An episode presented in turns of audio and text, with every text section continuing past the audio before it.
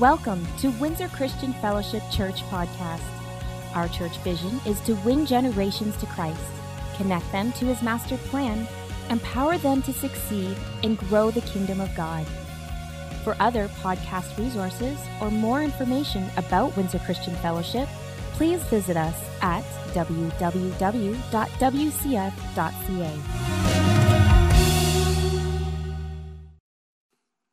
times we preached on the persecuted church years and years ago, and I just randomly chose that situation to highlight, but it became an international incident because the young lady um, gone to the well to drink some water, as people do when they're thirsty, but the people from a different religion than hers um, got upset with her for contaminating their water. And uh, eventually she got accused of blasphemy because she was trying to explain, you know, Abraham is the father of both of those particular downlines. And uh, she ended up in jail. Uh, there was a local politician tried to advocate for her and he was assassinated. There was a judge that tried to advocate for her and he was assassinated. There was a politician on the federal level that got assassinated. Um, eventually, um, because of the international pressure on the government of Pakistan, uh, she was acquitted and released from prison. Um, she had endured some hardship over that time. Uh, the reason I'm telling you about the story of Asia Bibi, uh, who I think now resides in Canada. When I was getting the information about her case from some of the ministries that we partner with that work with the persecuted church, okay, uh, they were giving us boots on the ground from people that we know, kind of telling us what was happening. Some of your mainstream media presented that information very differently. Okay. They made a very different story, a very different narrative, a very different. And I began to ask some questions about why are some of the news feeds aligning with what I'm hearing from my friends who live there, and why are some of them trying to create something that's not? And, and that's why when we look at things like what's happening in the Middle East, you're not going to watch a TikTok video and understand thousands of years of history in two minutes okay? The sons of Ishmael and the sons of Isaac have been at war for a long time. There will be peace one day, false peace, and then a real peace that will follow when Jesus returns. But uh, sometimes we, um, we think that because a, a journalist puts an article out that we understand what's going on. So we need to pray for the countries of the world right now. There's a lot of violence going on around our, our planet. And uh, we need to pray. That said, today we're going to conclude our series on the I am statements of Jesus um, with I am the way, the truth, and the life that we read in John 14, 6. It's interesting that this statement that Jesus makes is found in John 14, right after some of the most encouraging words that you're going to find in the entire Bible and the entire scriptures. Or at least personally, I find John 14, 1, a very encouraging verse where Jesus says, don't let your hearts be troubled. How many say in the world that we live in, you need to hear that? Don't let your heart be troubled. Believe. And then he says, I go to prepare a place for you.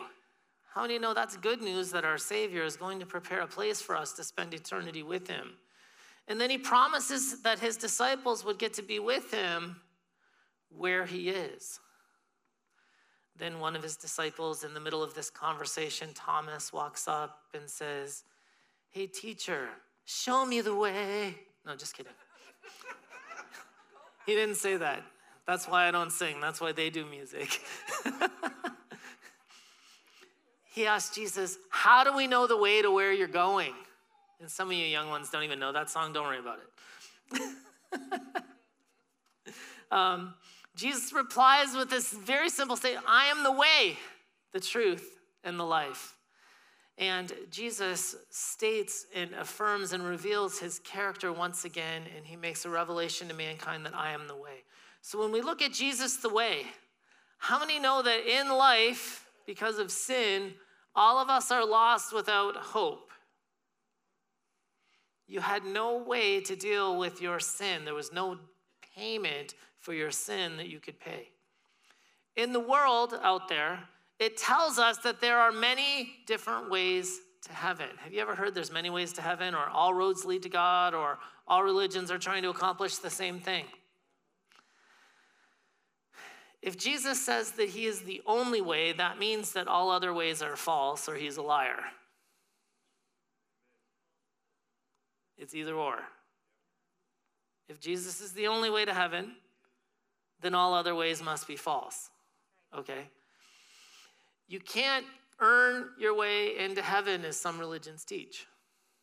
You can't buy your way into heaven, as some people like to believe. You certainly can't create your own way to God. You can't create your own religion. Your own way by default is the path that leads to destruction. So if you're creating your own religion, your own belief system that's not based on the Holy Scriptures, then you are basically creating yourself a path of destruction, even though you don't realize it. In Matthew chapter 7, in verse 13, Jesus says, You can enter God's kingdom only through the narrow gate. And we did a whole lesson on Jesus saying, I am the gate. The highway to hell is broad and its gate is wide for many who choose that way. But the gateway to life is very narrow and the road is difficult, and only a few ever find it. Jesus is the narrow gate. He makes that statement. So, if Jesus is the narrow gate, which is the only way to get into the eternal life or in heaven with him, then all other beliefs must be false. Are we doing okay? In Acts chapter 4, verse 12, there is salvation in no one else. God has given no other name under heaven by which we must be saved. So it's only in the name of Jesus. So when we look at Jesus is the only way, okay? There's philosophers out there, there's philosophy, there's other religions out there, there's people that don't believe in God, there's people that want to create their own path. I just have to do better than the person next to me, and maybe if I do better than him, we'll be okay. None of you have ever thought that, though, right? Jesus is very clear. I am the only way to get to heaven. Okay? Now, now that said, it also says that he's the truth. So when I look at Jesus' as truth, it's not just a set of data that we have to verify or try to verify. It's an attribute of who he is. And when we talk about attributes of Christ's character, the I am statements that we've gone over, which I'll recap in a moment, are all directly linked to who he is as he reveals himself to humans. Jesus will always fully reveal to us the truth of who God is.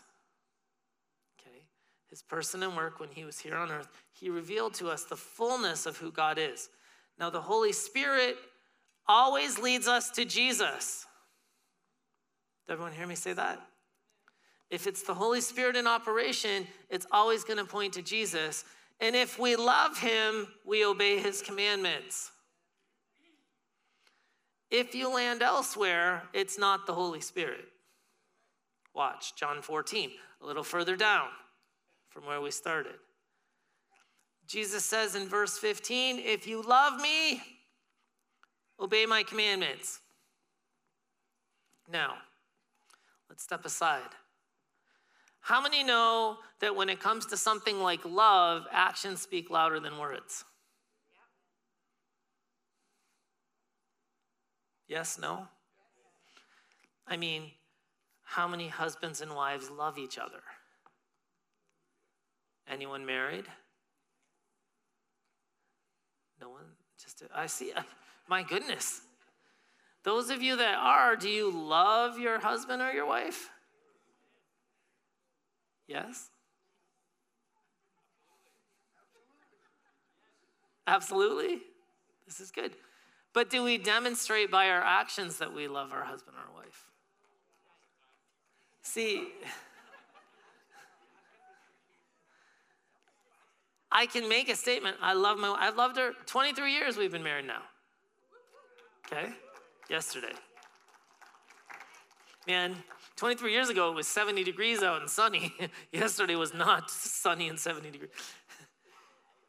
but I tell my wife that I love her, okay? And I declare, and I can stand up here and say, I love my wife.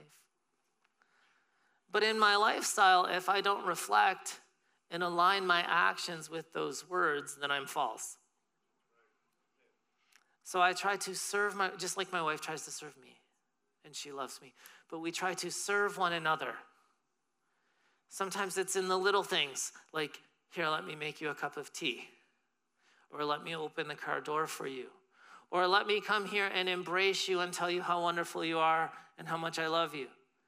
I try as much as lies within me to demonstrate to my wife that she is loved. Now, you can ask her afterwards how good I do at that, sometimes better than others. Okay. If you say you love Christ, are your actions reflective and in line with your profession? If we say we love him, do we obey what he teaches us to do? I'm just asking the question. Because Jesus says, if you love me, obey my commandments. Then he goes on and says, And I will ask the Father, and he will give you another advocate who will never leave you. He's the Holy Spirit who leads into all truth.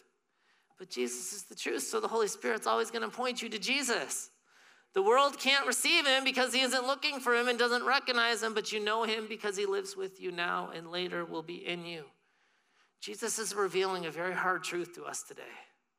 He states clearly, if you love me, you must obey my commandments, or reversed, failure to obey my commandments means we don't love him.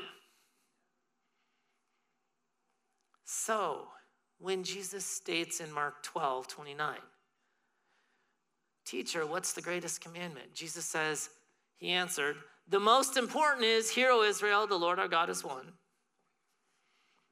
And you shall what? Love the Lord your God with all your heart, with all your soul, with all your mind, and with all your strength. That sounds like all of you, hey? If you want someone to love you, you want them to love you with all your heart, all your soul, all your mind, and all your strength. That's pretty that's a pretty complete package. Okay? Do you want someone to love you with all their heart but not with their soul, mind, or strength? Anyone? No, thank you. the second commandment is this you shall love your neighbor as yourself. There's no other commandment greater than these. So that's a commandment that Jesus gives us. Love God with your heart, soul, mind, and strength, and love your neighbor as yourself. Or in Matthew 28, when Jesus says, He came and told His disciples, I've been given all authority in heaven and on earth. Therefore, go and make disciples of all nations, baptizing them in the name of the Father, the Son, the Holy Spirit. Teach these new disciples to obey, there's that word again, all the commands I've given you. Be sure I'm with you always, even to the end of the age. Two instructions from Christ capture all other instructions that God has for us the Great Commandment, the Great Commission. If we could just love God with all that's within us and love people with all that's within us, and then go make disciples, we'd be obeying what Jesus asked us to do.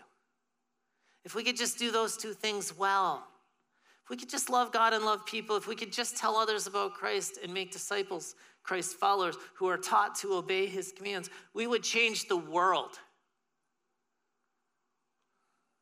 if we could just do those two things well. Churches split over doctrine and practice and where the emphasis lands. And listen, as long as I have a vote here, we will do our best not to stray from the scriptures and doctrine and practice. Okay? But if Jesus is telling us that we need, if we love him, we need to obey him, then all of us need to do what he says. Now, watch, this is where he ties in his word in 2 Timothy 3. I'm going to read starting in verse 10, amplified. Now you've diligently followed my example, Paul talking Timothy. That is my teaching, conduct, purpose, faith, patience, love, steadfastness. Okay? You've diligently followed. You're doing the things that I've taught you to do, you're doing the things that I do. And then he says this crazy statement persecutions and suffering such as happened. I mean, he starts listing the places that he was persecuted Antioch, Iconium, Lystra. What persecutions I endured, but the Lord rescued me from them all. Okay, God rescues us through, through persecution, just like He rescued Asia Bibi over time and she got free from the ones that were persecuting her. Okay? Indeed, all who delight in pursuing righteousness and determine to live godly lives in Christ Jesus. Is that any of you? Do you delight in pursuing righteousness? Do you want to live a godly life in Christ Jesus? that's good, but this is what he says. All. Does he say some? Does he say most? Does he say all but you? Come on, Michelle, you're sitting in the front row today. You're going to be delivering the benediction. You're immune from persecution, right? Because you're his favorite one? No? All? okay. That pretty means everyone. Just, just, you know, look it up in the Greek language. It means everyone. All who delight in pursuing righteousness and are determined to live godly lives in Christ Jesus will be hunted and persecuted because of their faith. That's a great chance to say amen. what do you mean we're going to be hunted and persecuted? Yes, persecution is good for you. It's good for you. but evil men and impostors will go on from bad to worse, deceiving and being deceived. But as for you, continue in the things you've learned and what you've convinced, holding tightly to the truths, knowing from who you learned them, and how from childhood you've known the sacred writings or the Hebrew scriptures, which are able to give you wisdom that leads to salvation through faith, which is in Christ Jesus, surrendering your entire self to Him and having absolute confidence in His wisdom, power, and goodness. If you're afraid of persecution, you probably don't have faith in his absolutely, absolute power, confidence, and goodness, his wisdom. You don't have confidence in that. Then he says this all scripture is God breathed, it's given by divine inspiration. Okay? It is profitable. And this is what scripture is supposed to do when you read it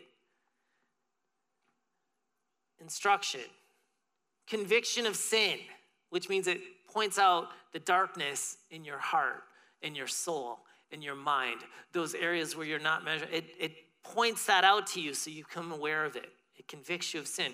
It corrects you of error and restoration to obedience. So not only does it correct you, it shows you the pathway back to life or truth.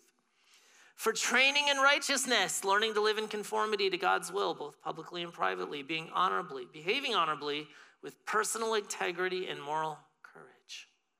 It's teaching you how to act, how to live, okay? That's what the scriptures are supposed to do. And the purpose of instruction, conviction of sin, correction from error, and leading us back to obedience, training in righteousness so that we can live right, is that the man of God might be complete and proficient, outfitted, and thoroughly equipped for every good work. God equips us with His Word, and we go through all of the instruction, conviction, the training, and the uh, learning so that we can live in this life with moral courage, equipped so that we can do the things that God has assigned us to do. Now, he goes on in, in chapter 4.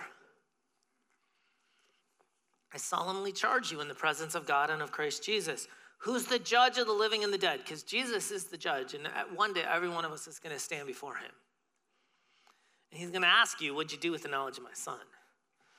And by the appearing of his kingdom, preach the word as an official messenger. Be ready when the time is right, and even when it's not, keep the sense of urgency, whether the opportunity seems favorable or unfavorable, whether convenient or inconvenient, whether welcome or unwelcome. And then he goes back into correct those who err in doctrine or behavior I saw a meme the other day, it was kind of funny. The preacher, it's not funny at all, but the preacher was saying, Hey, beware, there's a ravenous wolf, and you saw this little flock of sheep and this giant wolf. Beware of the ravenous wolves. And one of the sheep started chastising the preacher, saying, You're judging me, you hypocrite, and you, you know, stop being so judgmental as the wolf was about to devour them. When you correct someone's wrong behavior, the scriptures, we do it in meekness and we do it in gentleness, or you should be if you're mature. But what happens is if they're off in their doctrine, they need to be warned. It even says, warn those who sin. Why? So that they might come back to righteousness, come back to the path. Exhort and encourage those who are growing towards spiritual maturity. That's all of you. You all want to grow into spiritual maturity, right? You want to become mature in your faith? So we exhort you, we encourage you to do that. with inexhaustible patience and faithful teaching, which means that your patience is going to be tested when you try to correct and exhort and warn and encourage people.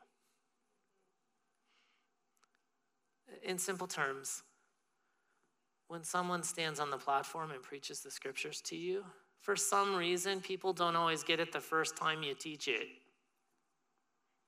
or the second time you teach it, or the third time you teach it or the fourth time. So you have to patiently, continually put the word before the people until they get it. I mean, how many of you, when you're reading the scripture and God shines light in a dark area inside of your heart, you instantly say, You're right, God, I have to change? And you make the immediate adjustment and you stop doing that thing that He's pointing out to you that you're not supposed to do anymore. Oh, come on, there's got to be at least one of you that does that sometimes. No, for real in your life. How do we do this? What happens is we hear it and we hear it and we hear it and we hear it, and after time we get faith and then we start making the adjustments or the changes necessary so that God can work out his salvation inside of us. I don't know how many times kind of cracks me up. I laugh about this. I'll say something randomly in a message, and the husband will look at the wife and say, Man, I do that. I guess I got to change. And then she'll come up and yell at me at the altar because she's been telling him that for 10 years and he just didn't listen to her.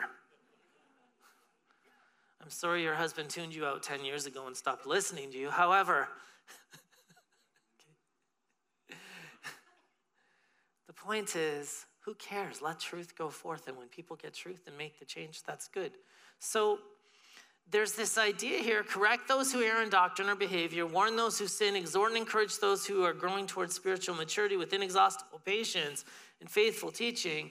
And the reason we do this is because the time will come when people will not tolerate sound doctrine and accurate instruction that challenges them with God's truth. There's going to be a day and an hour where people don't want to hear the truth. Okay? But wanting to have their ears tickled with something pleasing, they will accumulate for themselves many teachers, one after another, chosen to satisfy their own desires and support the errors they hold. They will turn their ears away from truth and wander off into myths and man made fictions and will attempt, uh, sorry, will accept the unacceptable. This is what I want to get to, though. But as for you, be clear headed in every situation, stay calm and cool and steady. Endure hardship without flinching. Do the work of the evangelist. That means you're all supposed to go do the work of the evangelist and tell others about Jesus. And then there's this, this statement fulfill the duties of your ministry. And some of you go, Ooh, I don't want to hear that. Fulfill the duties of your ministry. Because God, who breathed you into existence, has an assignment on your life. He's assigned you to accomplish some things while you're here on planet Earth. He's instructed you, He's equipped you, and He's gifted you so that you could fulfill those things that He has assigned for you to do. That means that there's a response required from you to activate faith in the direction that God is pointing you so that you can go forth and accomplish those things He's asked you to do. Does that make sense? For instance, uh, today it was Pastor Mitchell and Jack, and they were up here and they were talking about the newsletter. It's not hard, it's an email a week, but it lets you know what's going on. Okay? But I'm, I'm mystified, and, and I'll tell you why I'm mystified on some things. How many of you that are married, your marriage is really, really good and you never have any problems? No one has a perfect marriage. One person has a perfect marriage. One couple. There's one couple that has a perfect marriage. Two couples that have a perfect marriage. Did I see a single person put their hand up because they're married to Jesus?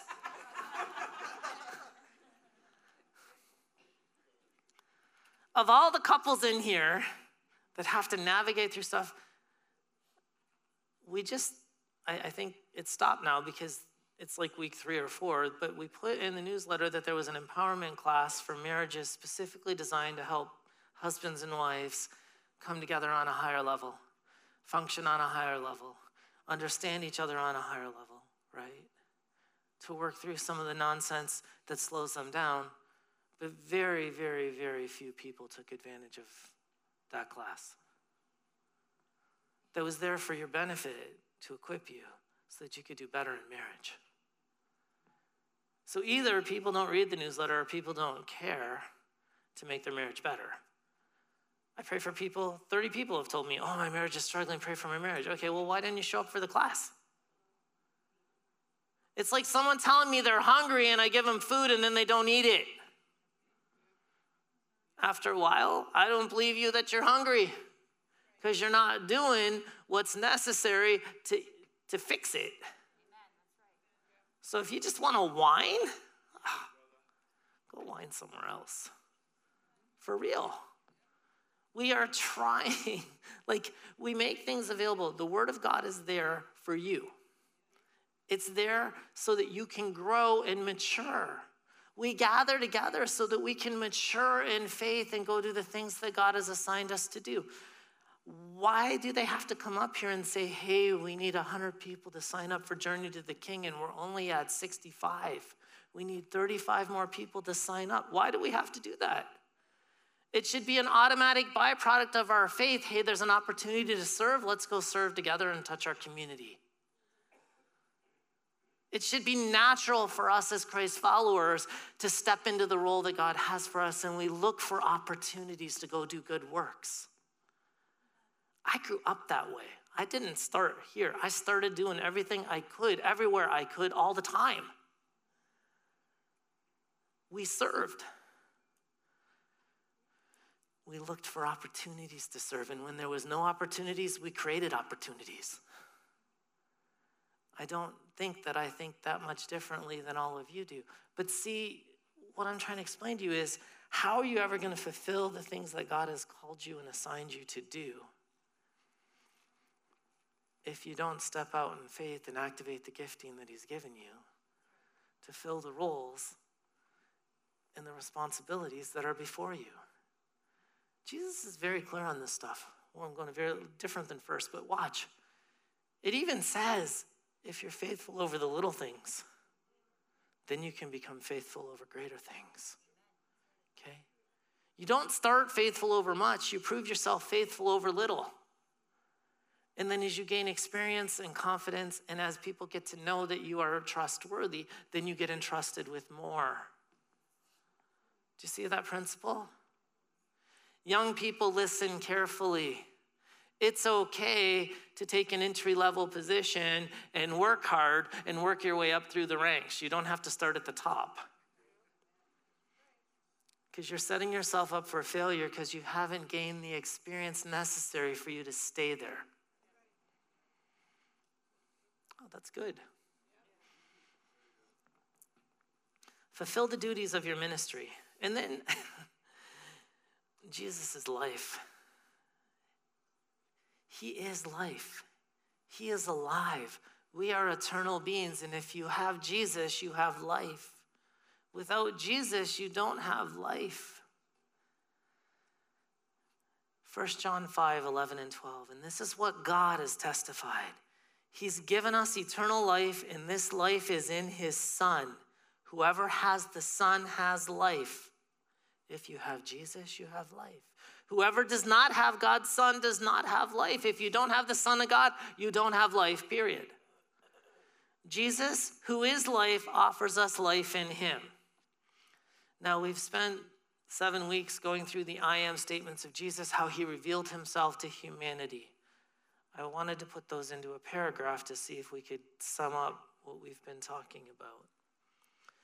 Jesus, he revealed himself as the light of the world who will illuminate the gate or the door to enter the pathway to eternal life.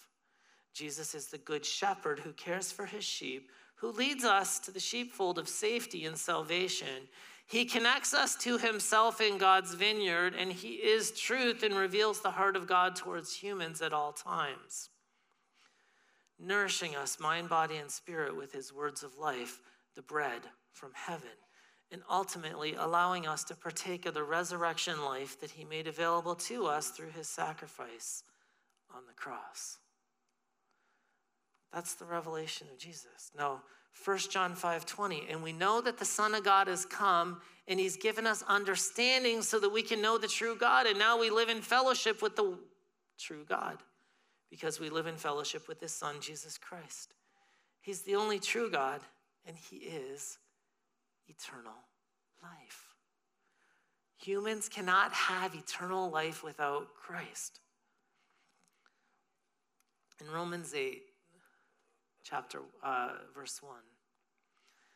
Therefore, there is now no condemnation. There's no guilty verdict or no punishment for those who are in Christ Jesus, who believe in him as their personal Lord and Savior. Now, for the law of the Spirit of life, which is in Christ Jesus, the law of our new being, has set you free from the law of sin and death. In the garden, when they partook of the tree of the knowledge of good and evil, the fruit of that tree, sin entered in. Because of sin, mankind became separated from, from God because he's holy and you can't have sin in his presence, right? So you've got man and God separated. The law of sin and death was in the earth. Every time someone sinned, they came under the effect of the law of sin and death and they were separated from God and they were doomed to eternity without God, apart from God. The Bible teaches about heaven and hell very clearly. The law of sin and death. Jesus, who is life, came, and when he hung on a tree and was crucified for mankind's sin, he released the law of life. The law of life supersedes the law of sin and death. So if you access salvation through Christ, the law of life will overwhelm and overrule the law of sin and death that was on your life. And the judgment against you gets released, and you allow yourself, or God allows you to enter into eternal life with Him in heaven to be with him as his son and daughter. He restored your sonship or he restored your daughtership that was lost because of sin. Now, what the law could not do, that is, overcome sin and remove its penalty, its power being weakened by flesh, man's nature without the Holy Spirit. So all the all the law of the Old Testament pointed towards um, you know, the new covenant, but ultimately it was external law that they were trying to apply. I, I've done this before where, you know, this doesn't really do me any good. I'm not going to quench my thirst like this. How many know that's not how it works? I have to ingest it. And when I bring the liquid peppermint tea in this case inside me, then it can go and bring nourishment to my to my system external law being applied to your life like that. All through the Old Covenant, you see illustration after illustration of person after person who couldn't keep God's law because it was external. That's what it's talking about there.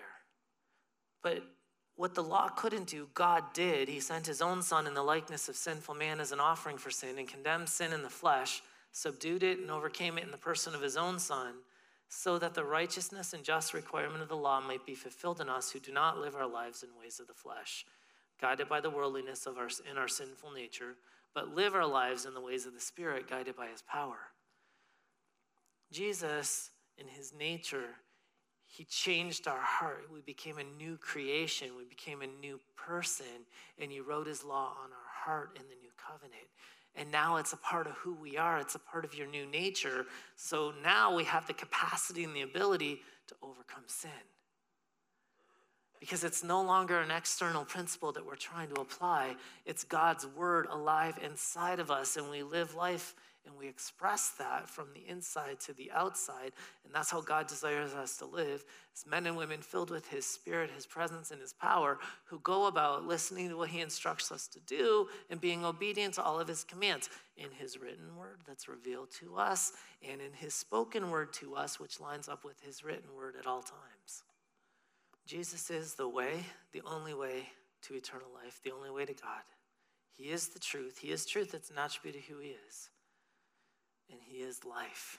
You want to live forever, you're not going to live forever without Christ. And then at the end of, towards the end, in John 14, 27, he says, I'm leaving you with a gift, peace of mind and heart. And the peace I give is a gift the world cannot give. So don't be troubled or afraid. And he kind of brings it full circle and says, Look, I can bring you to the place of peace, not just peace of mind and like peace of mind and heart. The world's never going to give you peace. In the world, there's fear. But in the kingdom, there's love. It even says perfect love casts out fear. God's love is present and fear is not. You can stand with me. Let's go to the table. Communion or the Lord's Supper. You know, we have the elements that represent the body and the blood of Christ. And, and as we come to this place, we look within and we say, Jesus, I receive forgiveness from you of all of my sin, and I thank you for saving me. But I also release forgiveness towards anyone that's wronged me, anyone that's mistreated me. I release forgiveness to them today. And then you come to the table, you come to the celebration meal where we remember and declare the Lord's death till he comes again with clean hands and a pure heart. So, Father, as we have the bread in our hands, we remember the broken body of Christ mind, body, and spirit.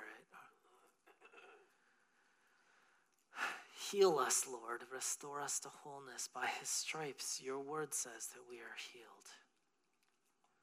Thank you, Jesus, that you heal our minds and you heal our bodies and you restore to wholeness. That every sickness and disease has to flee Jesus. That we can be restored to health and wholeness because of this sacrifice of Christ. So today, Lord, as we sum up the I am revelations of Jesus, I thank you that you are alive and powerful, and you're revealing yourself to each and every person at the sound of my voice today, and that they can know you as the loving God who has a great plan for their life, and that because they love you, they can obey the things that you've asked them to do, making disciples loving people, and putting you first place in their life. In Jesus' name.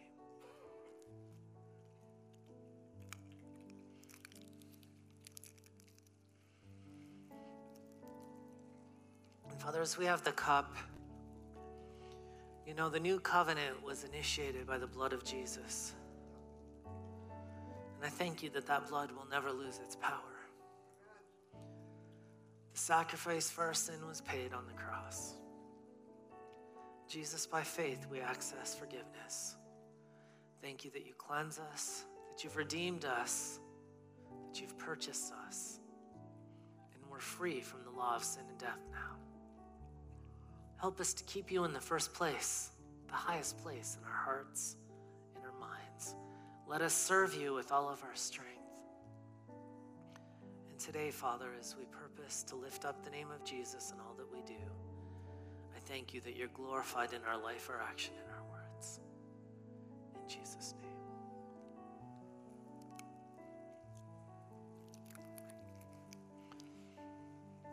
Michelle will come now.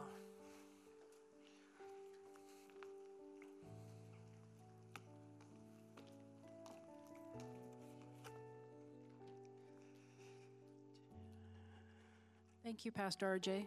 I was telling him in the first service, this has probably been one of my favorite teachings. I love the I ams, they're impactful.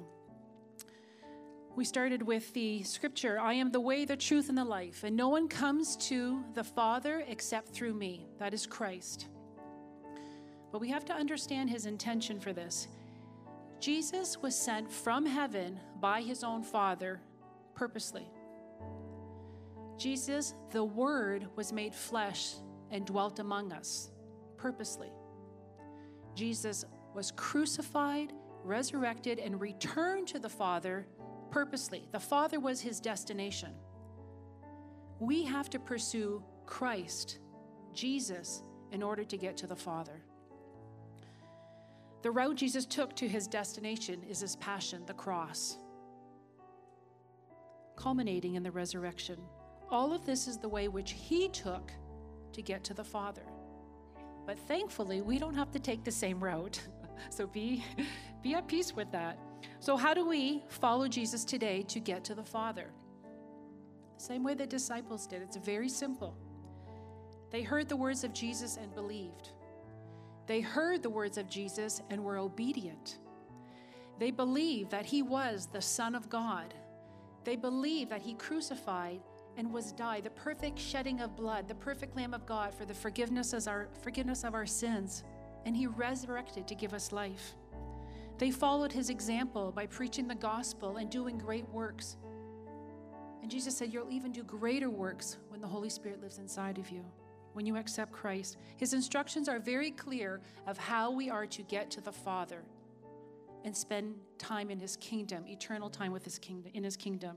John 8:32 says Jesus says, "If you continue in my word, you are truly my disciples, and you will know the truth, and the truth will make you free." The way of truth brings life. And when Jesus says he is the truth, he is saying that we can trust him to get to the Father. So, Windsor Christian Fellowship, you have been equipped. Now go. Amen.